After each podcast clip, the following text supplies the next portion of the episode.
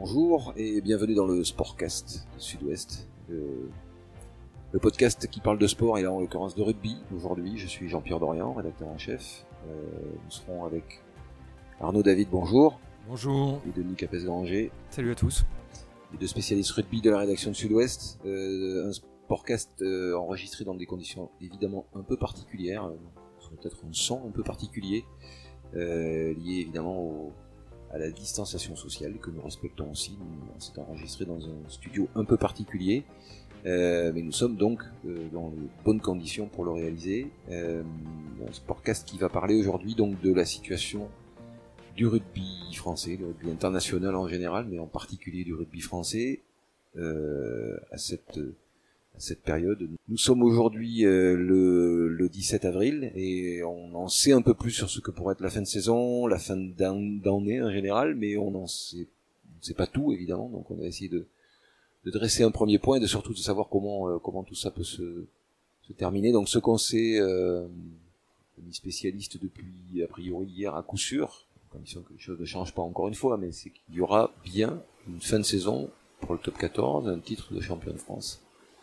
Euh, comment ça va se passer, Denis euh, alors effectivement, il y a deux scénarios qui ont, qui ont, qui ont émergé à l'issue d'une réunion de président qui s'est tenue, qui s'est tenue euh, le mercredi euh, de cette semaine. Le premier, c'est d'organiser juste une simple phase finale, sachant que bon, la phase régulière est d'ores et déjà terminée, mais ça on n'en doutait plus vraiment. Mais une phase finale entre juin et juillet qui se finirait par une finale au Stade de France, donc le 18 juillet. C'est bien ça, Arnaud? C'est bien ça. Le second scénario, enfin là, on partirait donc sur quart de finale, demi-finale puis finale, donc le 18 juillet au Stade de France. Euh, le second scénario, c'est d'organiser euh, une phase finale sur la dernière quinzaine d'août, avec demi-finale et finale a priori. Il y a une petite possibilité de voir des quarts de finale, mais c'est pas la, pas le, scénario prioritaire. C'est bien ça, encore Arnaud? Euh, Tout à fait. Il y a une unanimité qui s'est dégagée, même si les gens de la ligue et les, clubs ont voulu communiquer sur l'existence de deux scénarios. Il y avait trop d'incertitudes. Il y a trop d'incertitudes concernant euh, la, la, sortie de crise, le déconfinement en juin-juillet. Et euh, en plus, euh, ce scénario imposait de, de, jouer quasiment tous les matchs à huis clos, au moins deux des trois rendez-vous. Donc ce que les présidents ont privilégié, c'est la piste de la fin août.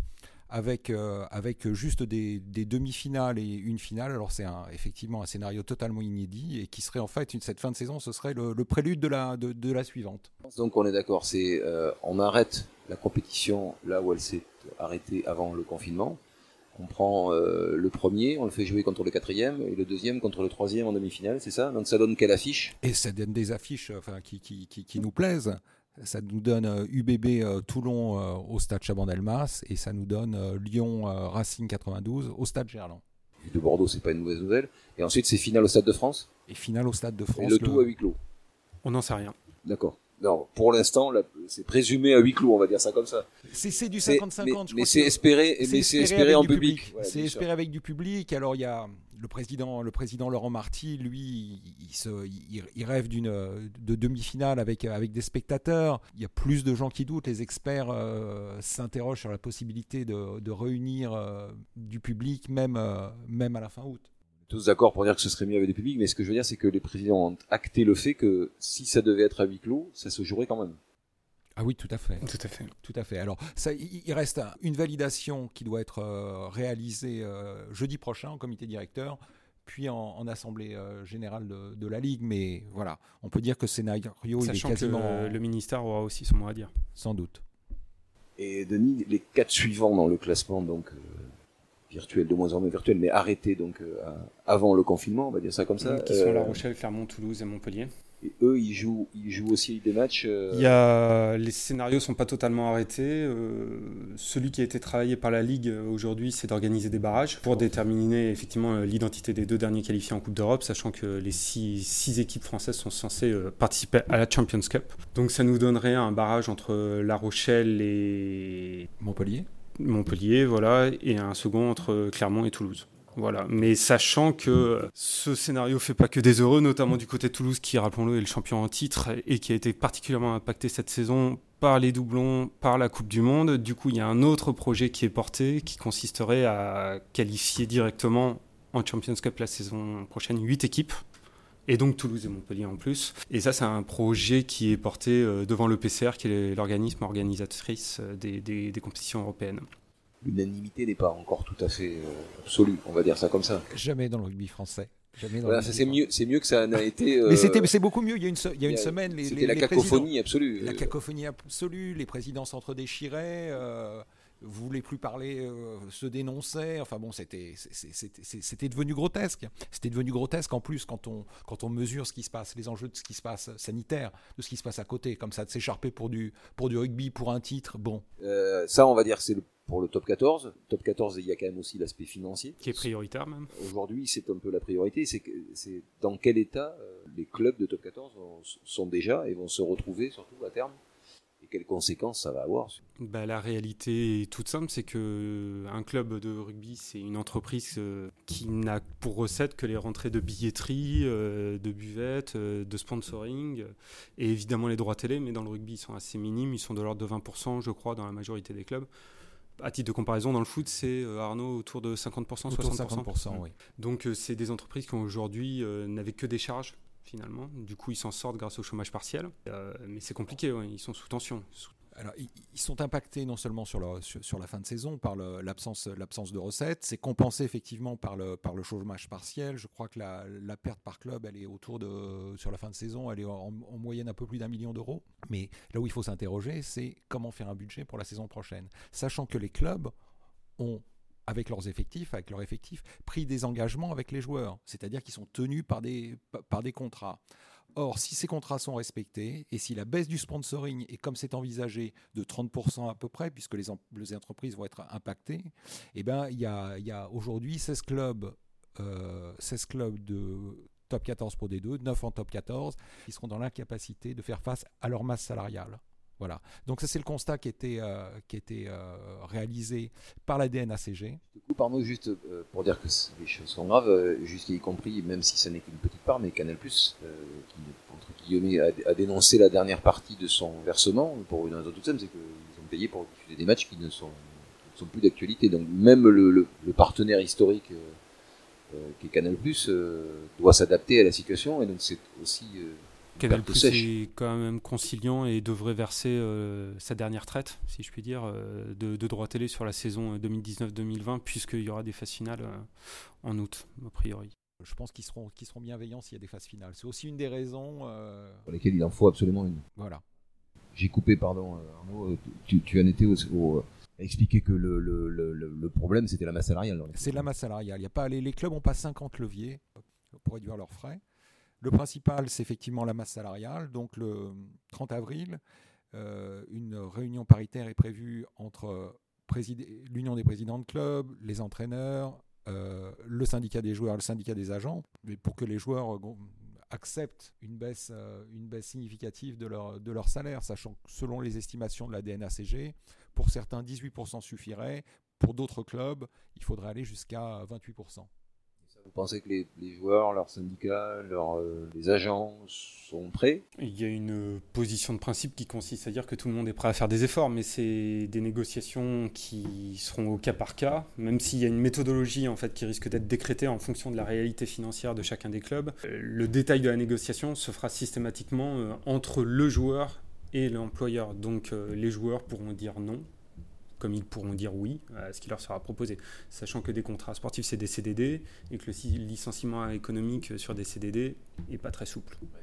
C'est vraiment un vrai, euh, un vrai coup près qui, euh, qui, qui, tient aussi beaucoup à la volonté des joueurs. Quoi. À, la volonté, à la volonté des joueurs et à la particularité du... Euh, du système français ou même, ou même anglais, c'est-à-dire qu'il y a un contrat entre le, le joueur et, et, le club. Je crois que j'ai l'impression, en voyant ce qui se passe en Irlande, en Écosse, en Nouvelle-Zélande, c'est-à-dire là où le joueur a un contrat fédéral, où c'est centralisé, que c'était réglé de façon beaucoup plus simple. Les All Blacks ont accepté 50%, euh, une baisse de 50% de leur salaire par exemple, les Irlandais de 30%, enfin voilà.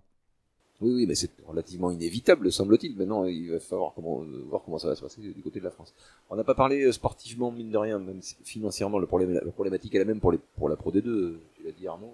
Mais sportivement, comment se règle la fin de saison Pro D2 C'est acté, c'est calé, ça aussi? Ou le scénario qui tient la corde, c'est quoi, Denis? Une phase finale euh, au mois d'août, qui est couplée à celle du top 14, voilà, qui accouche d'un titre, mais pas d'une montée, puisque les montées et les descentes sont gelées dans la sphère professionnelle. Bernard Laporte a d'ores et déjà dit de toute façon qu'il s'y opposerait, et de toute façon, aucun des présidents ne voulait s'exposer Enfin, pour les descentes, tout du moins. Les montées, c'est beaucoup plus complexe. Euh. Donc, ça nous donne quoi déjà, Denis? Ça nous donne euh, Colomiers, euh, Colomiers Oyonnax, je crois, et USAP Grenoble. Alors, après le quand on, quand on joue un marathon comme celui de la Pro D2, je comprends que les, les, présidents qui étaient en position de, de, monter, elle est un peu en travers de la gorge. Néanmoins, on va leur donner une petite consolation, c'est-à-dire qu'il y aura des points de bonus qui seront offerts pour la saison prochaine aux vainqueurs de la, de la Pro D2 et aux finalistes. 4 points pour l'un, 2 points pour l'autre. Voilà. il y, a un moment, l'idée de repartir avec le total de points de la saison précédente avait, été évoquée. ça a totalement été abandonné, ça? Ça, a été abandonné. Je crois que toutes les pistes ont été évoquées dans ces réunions de présidents. Je crois qu'aucun des scénarios n'a été laissé de côté. Celle-là paraissait d'une certaine manière logique avait été évoqué aussi la possibilité de faire quand même monter une ou deux équipes et de repartir à 15 ou à 16. Mais là, on a compris ce qu'était quand même le, rugby professionnel, c'est-à-dire que à ce moment-là, et ça, et, ça supposait aussi de faire monter deux équipes de fédérales. À ce moment-là, les présidents ont dit Oh là là, mais on va plus être 30 mais 32, donc le gâteau va être un peu plus petit à se partager. Voilà, donc le, rugby français a repris ses bonnes habitudes et dit non, non, non, non, on reste à 30 et on ne bouge pas on, parle de rugby pro. Un mot sur le rugby amateur, la situation là aussi, donc euh, tous les championnats gelés? Ils ont été gelés, effectivement. Eux, ils sont arrêtés, hein, clairement. Euh, ils ne reprendront théoriquement que la saison prochaine. Il n'y aura pas de descente, mais il y aura des montées. Il y aura des montées. Il n'y a qu'un seul point qui reste en suspens, c'est la montée entre la passerelle entre la Fédérale 1 et la Pro D2. Bernard Laporte a dit qu'il y était favorable sans non plus être totalement euh, figé sur cette position, sachant que les clubs de Pro D2 avaient voté entre eux qu'il ne resterait euh, qu'à 30. Donc euh, ça reste un des points d'interrogation qui doit être... mais il ne fait pas trop débat, sachant qu'une équipe comme Massy qui était, qui était pressentie pour monter en Pro D2 n'en fait pas un cas absolu. Et il n'y a que Albi où effectivement ils étaient très volontaires. Là aussi, euh, soucis financiers en perspective, pas évidemment pas du même genre, pas du même ordre. Mais... C'est un peu la même chose, sachant que c'est les sponsoring finalement qui vont être impactés et qu'ils s'attendent tous à 30% euh, de 30 à 40% de, de, sponsoring au moins. Ce qui va... Mais bon, effectivement, ils n'ont pas les mêmes masses salariales. Enfin, ils n'ont pas de masse salariale a priori. Mais là, oui, le problème, c'est, ça va être la survie de certains clubs aussi. Petits clubs dépendent beaucoup pour la peine du, guichet de la buvette. Euh, comme, euh, les clubs qui vont être en danger, c'est euh, comme tu le disais, ceux qui ont adopté un modèle un peu professionnel, avec donc des contrats fédéraux pour eux vont sont déstabilisés pour le coup. Mais les clubs qui, qui n'ont pas de contrats fédéraux n'ont qu'à baisser leurs indemnités kilométriques, les défraiements, et ils devraient rentrer à peu près dans les clous. Sachant que quand même il faut souligner la, il faut souligner l'action de la, la réaction de la Fédération française qui était euh, plutôt rapide à dégainer un, plan de secours. Généralement, euh, la Fédération française, elle était connue pour son attentisme. Là, ils ont dégagé un plan de, un plan de, sauvegarde, de relance de 35 millions euh, d'euros. C'est pas rien, même si c'est essentiellement de l'allègement de, charges et le fait que les, voilà, les clubs n'auront pas versé les recettes habituelles à, aux ligues et aux, ligues régionales et aux fédés. Mais au moins on comprend un peu quelque chose euh, à ce qui se passe au niveau amateur. Parce qu'au niveau professionnel, il va falloir quand même se mettre à la place des spectateurs qui vont assister à des, euh, des demi-finales et des finales une semaine avant la reprise de la compétition suivante avec des effectifs qui ont été totalement changés. il y a quelques cas, il y a quelques cas qui sont, euh, il y a quelques cas d'école. Par exemple, Brice Dulin, Brice Dulin, il va quitter le, le Racing et pour aller jouer à La Rochelle. Il aurait été en position de peut-être de jouer un titre avec le Racing. Il va se retrouver à. Mieux jouer un barrage pour la Coupe d'Europe. Voilà. Sébastien Bézi, il, risque de jouer euh, un barrage. Euh, un barrage de Coupe d'Europe aussi avec Clermont alors qu'il aura fait toute la saison avec le Stade Toulousain. Voilà, on, a, on va avoir ces, ces bizarreries, ces incongruités, mais qui, voilà, les, les, circonstances sont tellement exceptionnelles. Que... Oui, il faut aussi bien se dire ça, c'est qu'effectivement, si, si, euh, si, pour les amateurs de rugby, l'essentiel c'est que ces matchs aient lieu. Voilà, ce serait plutôt un bon signe. C'est comme, comme, le Tour de France. C'est exactement euh, comme le Tour de France. On n'a pas parlé euh, euh, d'une autre problématique qui est liée au club français, c'est la Coupe d'Europe. Là aussi, c'est quoi C'est le point d'interrogation est encore plus immense. Là, il y a en plus la question des frontières. Il y a la question des frontières, il y a la question des calendriers aussi, parce que là, effectivement, l'édition en cours de la Coupe d'Europe n'est pas allée à son terme, et l'organisateur, donc le PCR, veut toujours, tient toujours à l'organiser. Donc dans ce grand méli-mélo qu'on est en train de dessiner, il va falloir aussi placer un quart de finale, une demi-finale et une finale de Coupe d'Europe sur le premier semestre de la saison prochaine, sachant que l'organisateur voulait le faire entre août et septembre ça semble quand même de plus en plus délicat à, envisager. Donc il y a aussi euh, les créneaux en octobre et novembre prochain qui étaient dévolus à la prochaine édition, euh, qui seront sans doute utilisés. Euh. mais bon, tout ça reste à définir encore. Voilà, avec, avec Denis l'a évoqué, avec la possibilité d'un changement de format qui avait été envisagé, mais pour la saison suivante avec une phase de qualificative de la Coupe d'Europe qui serait réduite. On jouerait en, avec 8 poules de 3 8 poules de 3, donc ça fait 4 journées de qualification, et puis on passerait sur des quarts, demi-finale. Voilà, ce serait un peu, plus, un peu plus punchy. On sait que les nations celtes sont très attachées à la Coupe d'Europe, que euh, les rendez-vous européens, c'est leur grand rendez-vous dans, dans la saison.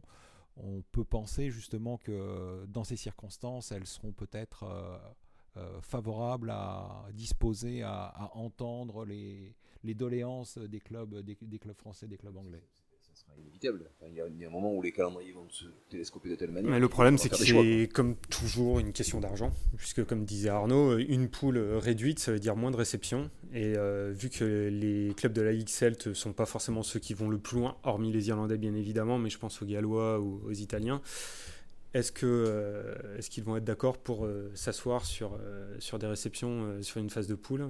C'est, là où il va falloir les convaincre. Qui risque de se charger de les convaincre, ce sont voilà, c'est la crise. À partir de septembre, rentrer la fin d'une saison, le début d'une autre, la fenêtre internationale, on va y venir. Ça va être un peu compliqué de toute façon. Je crois que la logique n'existe pas vraiment dans le rugby. Hein. Juste pour rappel, les clubs français qui étaient concernés par la Coupe d'Europe. Toulouse, le Racing. Ouais, et en Challenge Cup, nous avions. Toulon, euh, l'UBB qui était censé jouer euh, son premier, le premier euh, quart de finale de son histoire. on en vient à la, partie internationale, on, saute de frontière en frontière et là on est, on est dans, le, dans le doute le plus absolu là aussi. Normalement on a déjà une fin de tournoi qui a été perturbée, donc il s'agit de finir, de terminer. Il restait deux matchs à jouer, trois matchs à jouer, je sais plus le compte. Au moins un match de l'équipe de France, c'est certain. Il restait un match de l'équipe de France et après deux, matchs de l'Écosse. Voilà.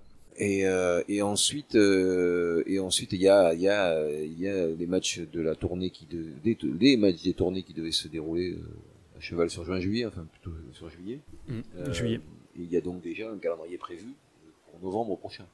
C'est embouteillage.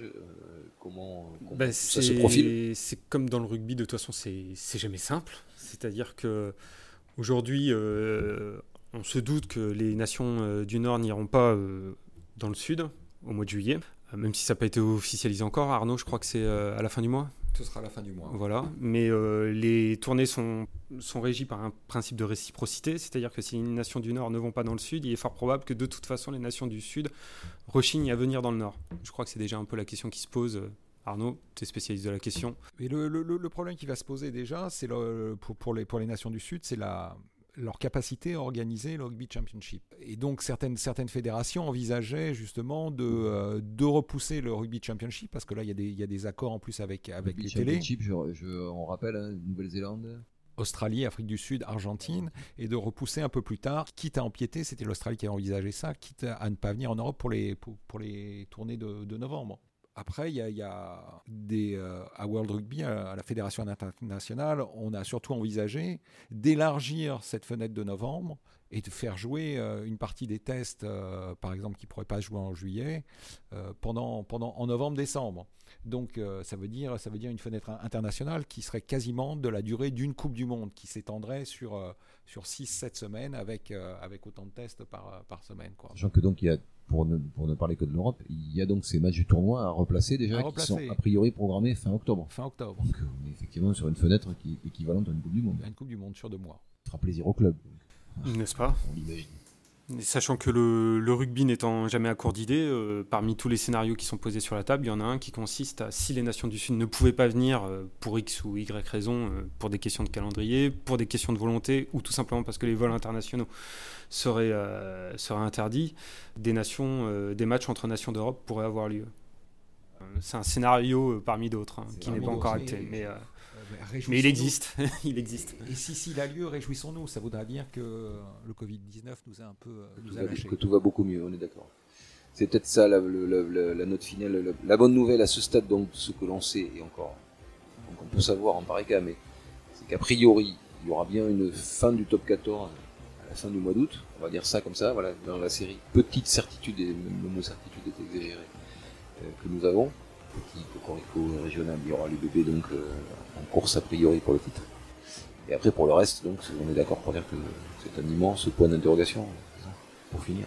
Mais je pense que c'est comme pour toute question dans ce pays actuellement, on euh, n'a pas beaucoup de visibilité. Mais bon, c'est pas le plus grave, c'est du rugby.